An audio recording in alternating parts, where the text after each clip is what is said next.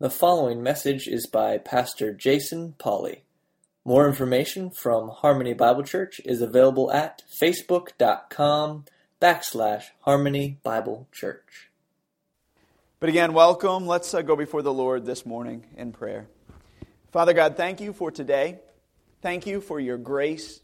Thank you for this opportunity that we have now to be in your house to worship you. God, I pray that we would worship you in spirit and in truth. I thank you for the opportunity to lift up uh, the gospel. God, we know that we often suffer from gospel amnesia, that we forget the good news. Uh, at least we forget to live in light of the good news of what your Son has done for us. God, I pray that as we look to your word this morning, that the gospel will be at the front of our minds, that we will keep in mind that the words written on uh, this on these pages are written to direct our attention to you and what you have done for us. I pray that our hearts will be encouraged and blessed as we seek to not only be hearers of the word, but also doers of your word. I pray for the churches meeting up and down the coast and around the world this morning that they too will worship you in spirit and in truth. And I pray that your word would be proclaimed, that lives would be, would be changed. God, I pray the same for us, that as we interact with your word, that we will leave here different than when we came. We pray these things in Christ's name. Amen. So we are working our way through the book of 1 Corinthians. And this week we're in 1 Corinthians chapter 4, verses 1 through 5. And as we've worked our way through the book of or into the book of 1 Corinthians, we've seen Paul talking about the gospel again and again and again. He's laying down this foundation of the gospel. And now we see this transition. It started last week and continues this week where he talks about living in light of the gospel, living in such a way that we're remembering the gospel message, that we're remembering what Christ did for us. Now, by way of explanation, when I talk about the gospel, I'm talking about the fact that we are all sinners, that we've all disobeyed God, that we have not lived up to his holy standard, that we are all less than perfect, and that we have sinned against him, we've disobeyed his laws, and that the punishment the right wages of sin is death, that the punishment of our sin is eternal separation from God in a place called hell. That's what Scripture teaches. And that ultimately we are destined to that place. But God, since the beginning of time, has been calling a people to Himself. He's been drawing a people to Himself to worship and serve and love Him, to be His children. And that ultimately, through Jesus Christ, that forgiveness for our sin has been granted, that our sin debt was paid. That ultimately, though we had a debt, that Christ came, that Christ was God Himself, He came into this world, lived a sinless life, died on the cross, taking our place, taking our punishment, the punishment that we rightly deserved. And by repentance, turning away from our sin and trust in Him, we can experience eternal life. We can be forgiven. And that God freely offers that gift to anyone who will come to him. So I encourage you, if you do not know Jesus Christ, that you come to him today. That today is the day of salvation, Scripture teaches. So as I talk about the gospel, I want to lay that foundation again and say that's what we're going to talk about the good news that Christ died for our sins. So without further ado, let's look at our text this morning. If you'll stand with me for the reading of God's word 1 Corinthians 4, verses 1 through 5 says this. Let a man regard us in this manner as servants of Christ and stewards of the mysteries of God. In this case, moreover, it is required of stewards that one be found trustworthy. But to me, it is a very small thing that I may be examined by you or by any human court. In fact, I do not even examine myself. For I am conscious of nothing against myself, yet I am not only by yet I am not by this acquitted but by the one who examines me, who is the Lord. Therefore, do not go on passing judgment before the time, but wait until the Lord comes, who will both bring to light the things hidden in the darkness and disclose the motives of men's hearts. And then each man's praise will come to him from God. May the Lord add a blessing to the reading, the hearing, and the applying of his word. Amen. You may be seated. So we're going to jump right in. The first point in our sermon outline is we are servants and stewards. We are servants and stewards. Look at verse 1 again with me. Paul says, Let a man regard us in this manner as servants of Christ and stewards of the mysteries of God. Paul has already addressed some division that existed in the church in Corinth. They were, as we read, they were saying, I am of Paul, I am of Apollos, I am of Cephas, and I am of Jesus. And Paul has brought them back to the gospel to remind them that all truth is God's truth. That any genuine wisdom that may have been imparted to them, whether it came through Paul or Apollos or anyone else, else ultimately came from God Himself. That God is the author of the truth. And that ultimately, Paul may have brought it, Apollos may have brought it, but God's the author. So then, when we get to chapter 4, it should come as no surprise when Paul reminds the Corinthian believers that he and Apollos are simply fulfilling their role as servants of Christ and stewards of the mysteries of God. Remember, Paul came to Corinth. He preached the gospel. He started the church there. He served as their pastor for a year and a half. What a blessing for a church to have the Apostle Paul serve as their founding pastor for a year and a half, for 18 months. And he leaves, and Apollos is now serving as the pastor. And naturally, some are saying, Well, I'm of Apollos, and I'm of Paul. And he says, We're fulfilling our role. Our role is servants of Christ and stewards of the mysteries of God. The word steward here is the Greek word huperetes. Isn't that a good word? Huperetes. So, and it means one who renders service. Thus, it's often translated servant or helper or officer. And in studying this past week, I read a well known commentator uh, who, if I mention the name, many of you would say, Yeah, I know him. I recognize, I, I listen to him a lot. And he made the argument that Paul uses this word uh, to describe someone who is subordinate, who is a servant, a low position. And then he, what he's saying is that this, this word indicates that Paul is saying both I and Apollos are really, really low servants. We are the, of the lowest rank. We are just servants of Christ. However, the evidence for such an argument is weak because that's not at all the way the word is used in the New Testament. The word means under rower and initially may have described servants who would row ships in the bottom of the ship and they would serve to row the ship, to, to propel the ship forward. But it doesn't mean that it's the lowest of all servants, that they sit in the bowels of the ship. That eventually this term became became used to describe anyone who is under authority, a servant who is under authority. It's the same word we see in Luke 1, verses 1 through 2. So let's look at a couple of different places where we see this word used in, in context.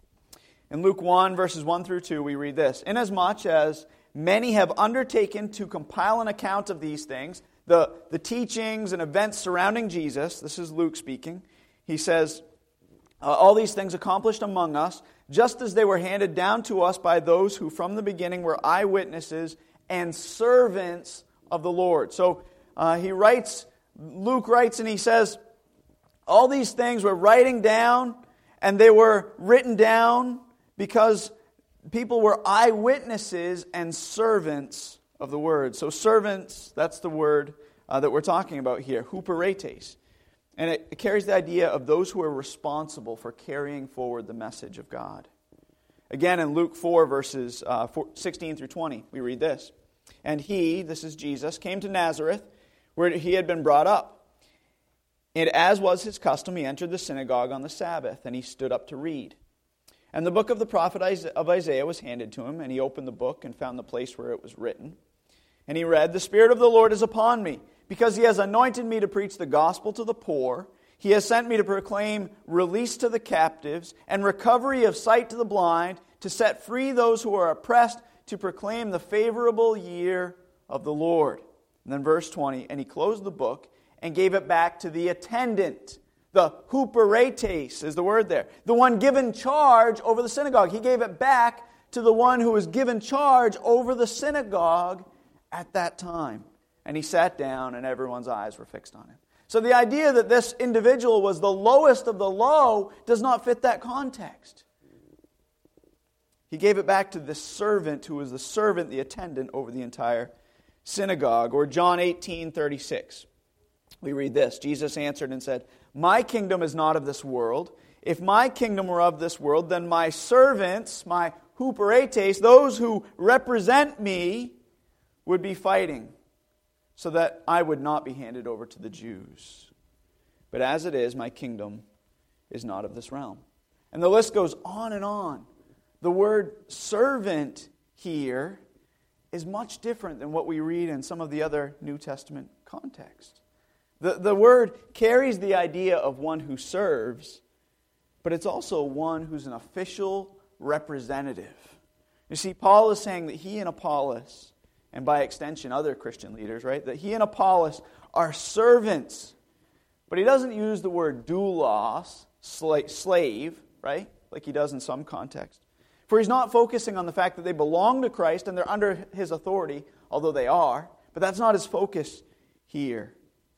Nor does he word, use the word diakonos, right, which is the, where we get our English word deacon, because he's not focusing so much on the act of service, though they are certainly called to serve. Instead, he uses this word huperetes because he wants to draw attention to the fact that both he and Apollos They've been appointed to this position, and that they're both representatives of Jesus. That they're in this position where they represent Christ. Now, not only does Paul make note of the fact that they are servants of Christ, that they are representatives of Christ, he also makes it clear that they are both stewards of the mysteries of God. The word steward is the Greek word oikonomos, this is crazy. I was studying this week, and uh, uh, much to my shame, we watched my big fat Greek wedding last weekend. I shouldn't really admit that from the pulpit. But as, even as I was studying, I kept going, it comes from the Greek oikonomos. Anyway, like, so oikonomos. I almost can't say it without thinking. Anyway. And it means one who has authority and responsibility for something. So it's the same word we, we read in Luke 16 1, where it says, Now he, Jesus, was saying to the disciples, There was a rich man who had a manager, that's the word, manager, steward, and this manager was reported to him as squandering his possessions. This manager is given a great deal of responsibility, and he's squandering the possessions. Or Romans 16 23. We read, Gaius, host to me, and the whole church greets you. Erastus, the city treasurer, again, the same word, steward, one who's given responsibility over the city treasury, greets you. Or Titus 1 7.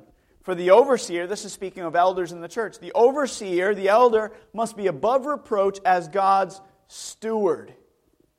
Not self willed, not quick tempered, not addicted to wine. Right, the list goes on. Or 1 Peter 4:10. As each one has received a special gift, employ it in serving one another as good stewards of the grace, of the manifold grace of God. That it's ideally, it's, it's speaking of somebody here who is uh, not just somebody who has been given something, but somebody who's been given a great deal of responsibility, put in a position of authority. So Paul's making it clear that he and Apollos have both been given a position of great responsibility. And I can't help but read Paul's words here and think of the words of Jesus in Luke 12 48 when he said, From everyone who has been given much, much will be required.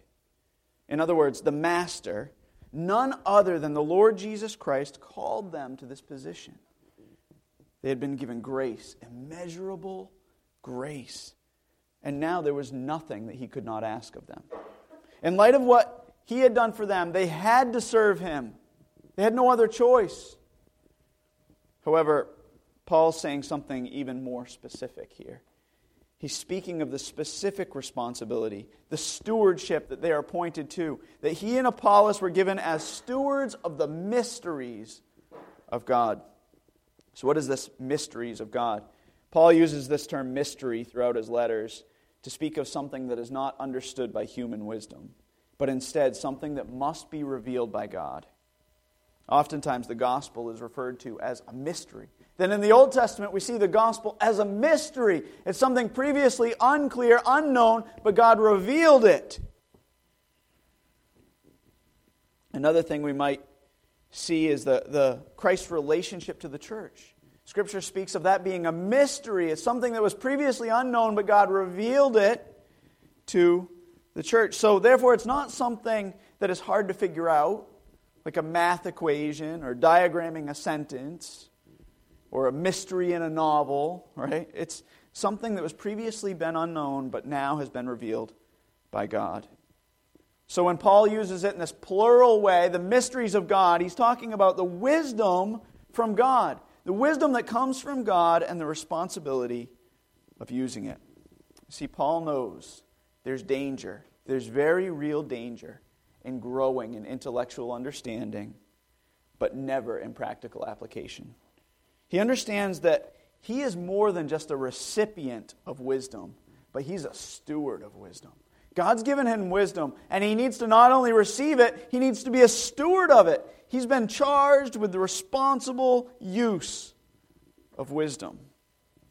In other words, Paul understands the responsibility given to believers, to him and all believers, to be not only hearers of the word, but also doers of the word, just as we talked about last week. So when Paul writes to the Corinthians and says, Why are you saying, I am of Paul and I am of Apollos? We are servants and stewards.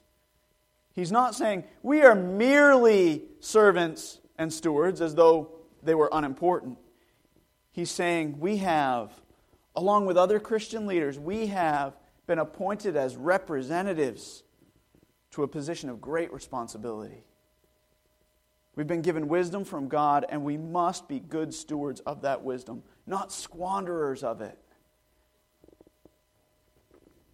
So, having seen, number one, that Paul says we are servants and stewards. We are servants and stewards. The second point in our sermon outline is we are accountable to our master. Paul says, Church in Corinth, not only are we servants and stewards, but we are also accountable to our master. Look at verses 2 through 4 with me. It says this In this case, moreover, it is required of stewards that one be found trustworthy. But to me, it is a very small thing that I may be examined by you or by any human court. In fact, I do not even examine myself. For I am conscious of nothing against myself, yet I am not by this acquitted. But the one who examines me is the Lord. So he says, it's required of stewards to be found trustworthy. Right? And, and it's, I want you to understand, it's a very small thing. It's not nothing, but it's a very small thing that you would examine me. In fact, I don't even examine myself. But please understand, church in Corinth, that this, it's not by this that I'm acquitted. It's not by this that I'm found innocent. Because the one who examines me is not you, it's not even me, it's God. The one who examines me is the Lord. So he's saying it's required that stewards be found trustworthy, and God's going to examine that. He's going to see if I am indeed being found trustworthy. See, what Paul is saying is that stewards, by very nature of their position and by nature of what has been entrusted to them, their master's work, must be examined. He's saying that examination is not only reasonable, it's also to be expected. Notice, though, that Paul is clear that it's not the believers in Corinth or anywhere else, anyone else that will ultimately hold Paul accountable, that he's not accountable to them. For he says, It is a very small thing to be examined by you or by any other human judge. Now, don't misunderstand and don't misinterpret what I'm saying. Paul is not saying, I don't care what anyone else says, right? I'm accountable to no one. Therefore, I'm going to do it my way. That's not at all what Paul is driving at. See, he recognizes that he is indeed accountable to others in the church. The church is a body, and each and every part needs accountability from the other parts in order to function. Just as we are commanded, if we see a brother or sister without clothing and in need of food, not to merely say, Go in peace, right? Be warmed and be filled. we're also not commanded to merely overlook sin in each other's lives. Paul taught on this topic. If you doubt my, uh, my assertion here, Paul taught on this topic in Galatians 6.1 when he wrote, Brethren, even if anyone is caught in any trespass, you who are spiritual, restore such a one in a spirit of gentleness, each one looking to yourselves so that you too will not be tempted. So he said, if someone's caught in a sin, restore them, bring them to repentance, bring them to a place where you're bringing them to repentance, but be careful in how you do it. And in Matthew 18, the Lord Himself, the Lord Jesus, addressed the fact that we are indeed accountable to each other. Matthew 18, verse 15 says this If your brother sins, go and show him his fault in private. If he listens to you, you have won your brother. But if he does not listen to you, take one or two more with you so that by the mouth of two or three witnesses every fact may be confirmed. If he refuses to listen to them, tell it to the church. And if he refuses to listen even to the church, let him be to you as a Gentile and a tax collector. So Jesus himself says, if your brother sins, go, go and show him, right? And if he doesn't listen, take, take two or more with you, right? And if he still refuses to listen, tell it to the church. And in a couple of weeks, when we get to chapter 5 of 1 Corinthians, we'll see that Paul clearly addresses the need for the church to hold each other accountable. Right? He even goes so far, he even goes to the extent that he comes down hard on them for not doing so. He says, I, I can't believe that you're letting this happen and that you're not holding each other accountable. So please don't read this and think Paul's saying, I'm accountable to no one. That I'm not accountable to man. I'm not even accountable to myself, to my own conscience. God has cleared me, God has vindicated me. Yes, he is saying God has cleared me, but he's not saying he's not accountable. Paul, though an apostle, doesn't see himself as being above this type of accountability. Right? When he says in 1 Thessalonians 5:14 We urge you brethren admonish the unruly encourage the faint-hearted help the weak be patient with everyone his everyone means everyone including himself he recognizes that he too is accountable to the church however his point here is that he is ultimately accountable to God even over and above his own estimation of himself he says, I, I don't even examine myself, that I'm not the final authority. That I look at my heart, but I'm not the final authority. That God knows, even more than me, my heart, the intentions, the thoughts. Ultimately, I'm accountable to God. See, just as stewards need to be concerned first and foremost with meeting the expectations of their, ma- of their master, so too must Paul's concern be with pleasing the Lord and he has to share that wisdom that God has given him. You know, on a personal note, um, that's why I continue to preach and teach. It's why I get up week after week after week to do that, because I've been appointed as a representative. I've been given a task, and I must be faithful to it.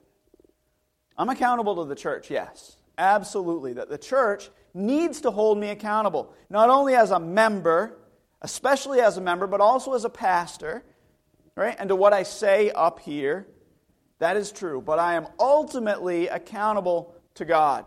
So if the church comes to me and says, you know, we think you need to preach this way, and it goes against what Scripture says, then I need to say, no, I'm accountable to God.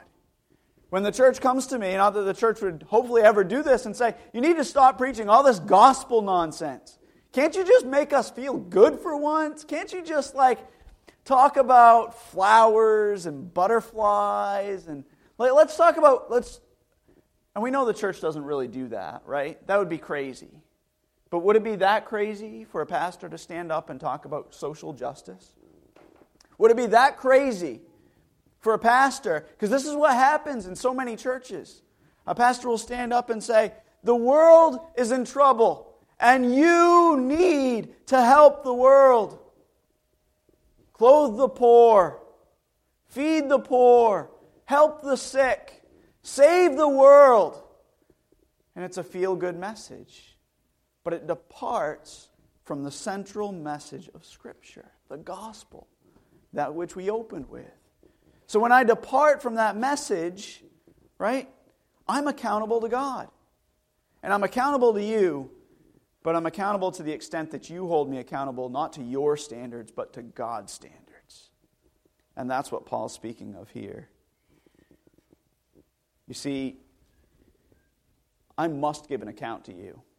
But ultimately, I will give an account for you. That's what Scripture says. And that account, that account will be to none other than the master, the owner, the king.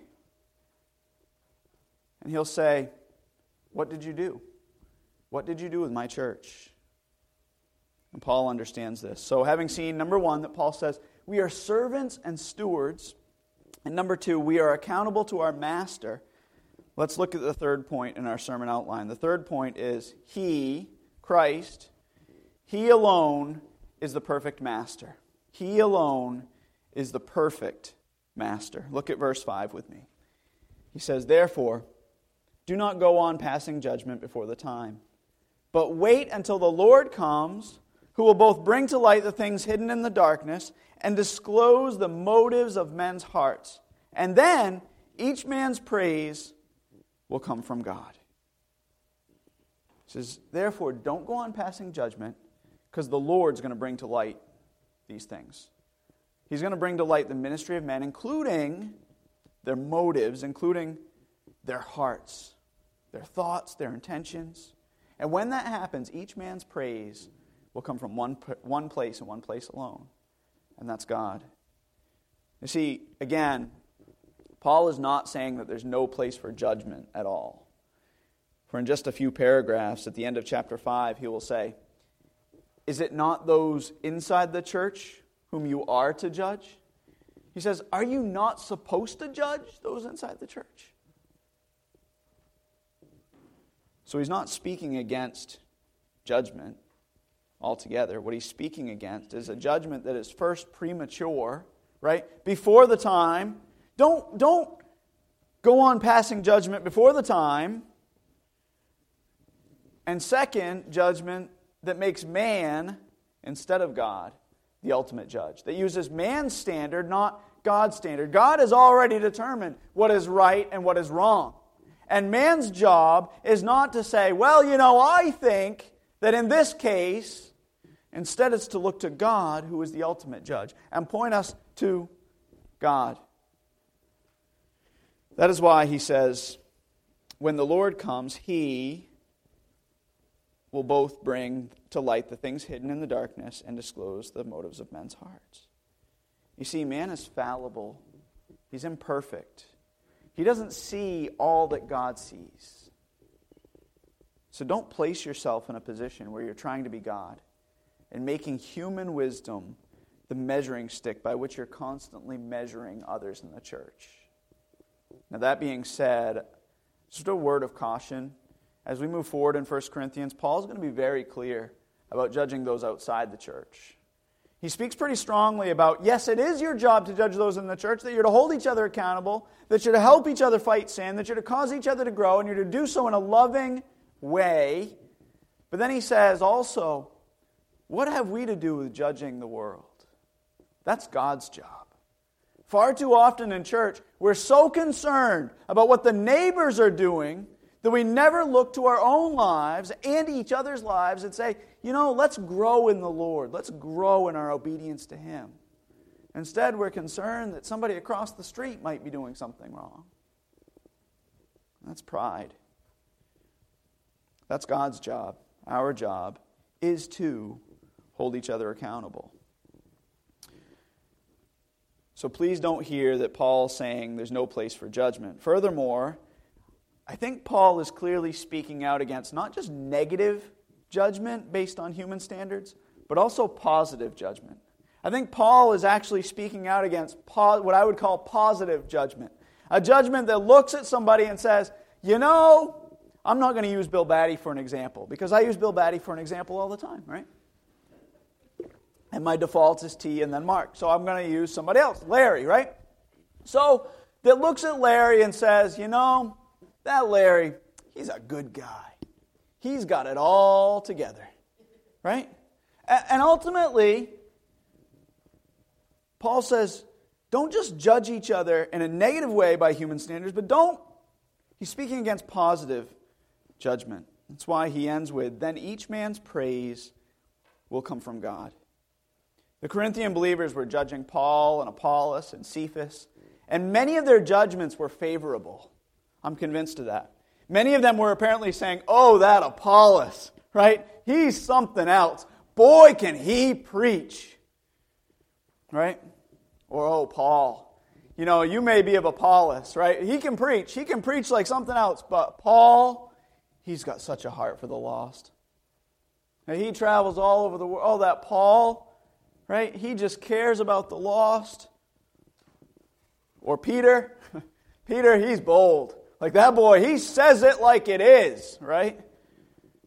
Or whatever. So Paul says, the Lord, he's the one who knows our hearts. He knows not only what is seen on the outside, which may look real good to some of you, but he also knows the inside. He knows our motives. And that ultimately, we're accountable to him. That he's the perfect judge.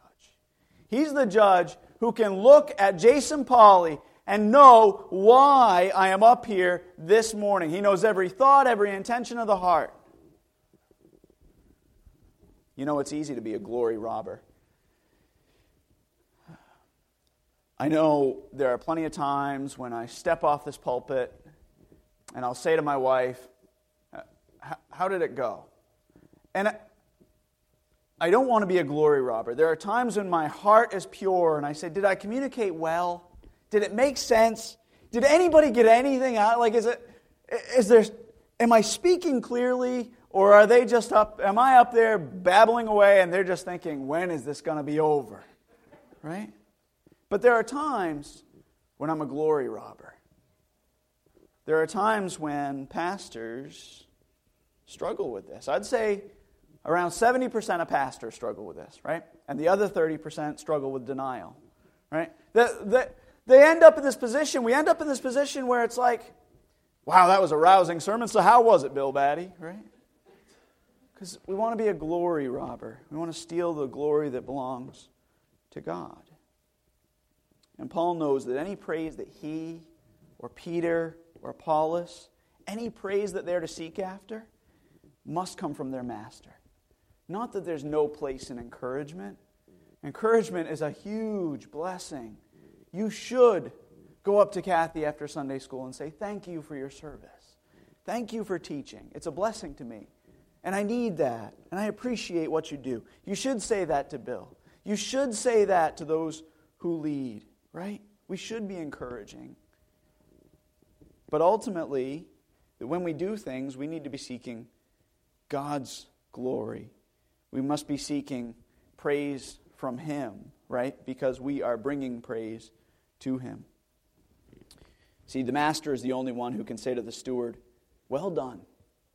Well done. You represented me well. And that's what any Christian should want from the one who sees not only the outward behavior, who not only sees the results of one's service, but also knows the thoughts and the intentions of the heart. Any Christian should want to hear, Well done, good and faithful surgeon. surgeon. Good, well done, good and faithful servant, right? Well done. So, in review, Paul says to the Corinthians, We are servants and stewards. We're, we're accountable to our master, and he alone, Christ, is the perfect master. So, how do we apply all of this, both individually and corporately, specifically here at Harmony Bible Church? How do we take this and bring it down to the place where we're applying it, where we're living in light of it? Well, I want to give three points. Number one, remember that we too are called to be servants and stewards, just as Paul and Apollos and Cephas or Peter were called to be servants and stewards. So are we. We've all been appointed to a position of great responsibility. Sometimes it doesn't feel like it. You know, you think, well, that's easy for you to say. You're up there preaching this morning. But we're all appointed to a position of great responsibility. We have a responsibility to those around us. And we need to remember to him who has been given much, much will be demanded. Right? And we've been given much. We've been given grace upon grace upon grace. God's grace has showered down upon us again and again and again. You see, I don't want to be like the man who buried his master's talents in the ground. I don't want to be like the man who, when his master came back and said, What'd you do? He said, Well, I, you know, I dug a hole, I put him down there. And I want to be the servant who's faithful. I want to be a good steward of what's been entrusted to me. And I want you to remember, I want all of us to remember that we are called to be servants and stewards, good stewards, as Scripture says, of the manifold grace of God. That God has given you much, and therefore we should be investing much. Number two, not only are we called to be servants and stewards, but we must remember that we too are accountable to our Master.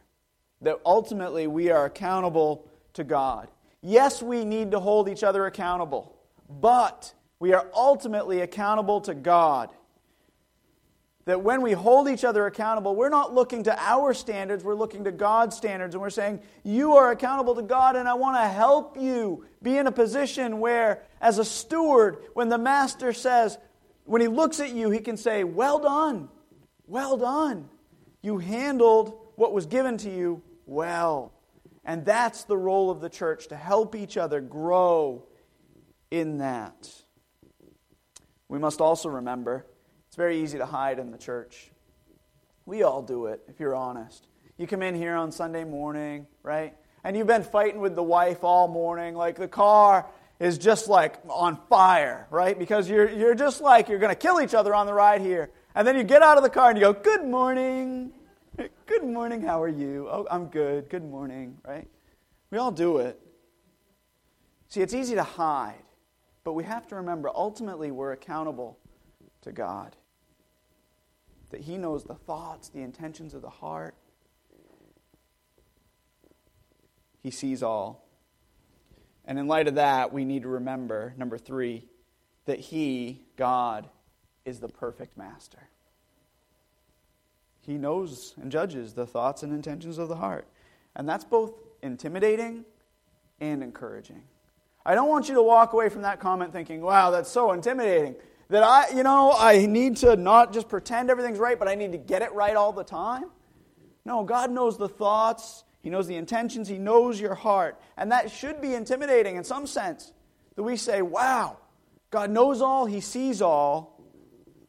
But it also should be encouraging because this is the God who's given us grace upon grace upon grace.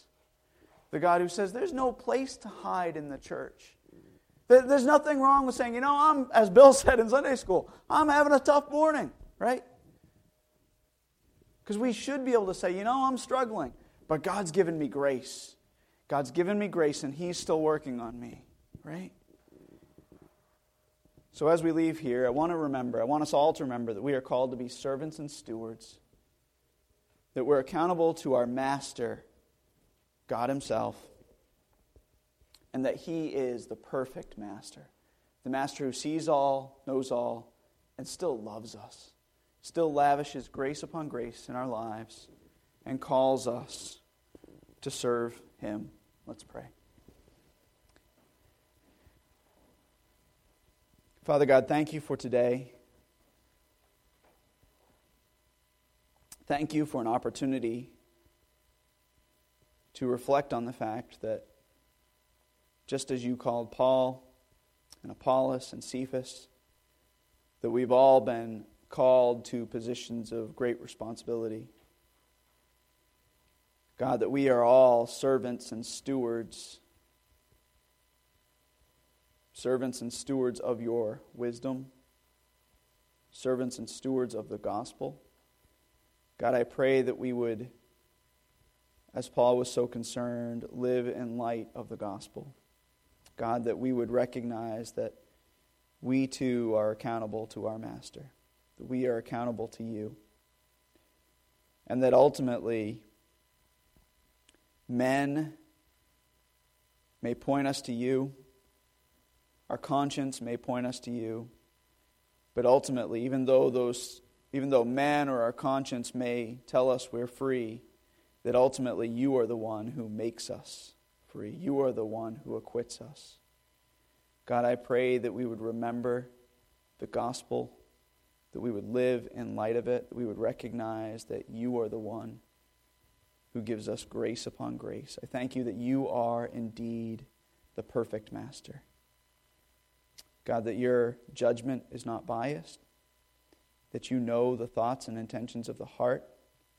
God, I pray for us as we recognize that that can be intimidating, but also that it's encouraging, for you know us. You know us more than any man could, and you love us. God, shower your grace upon us now. Help us to not be squanderers of that grace but instead to be good stewards of it. We pray these things in Christ's name. Amen. Thank you for listening to this message from Jason Polly, pastor of Harmony Bible Church in South Thomaston, Maine. Feel free to share this message with others, and we invite you to connect with us on Facebook at facebook.com backslash Harmony Bible Church. God bless you, and to God be the glory.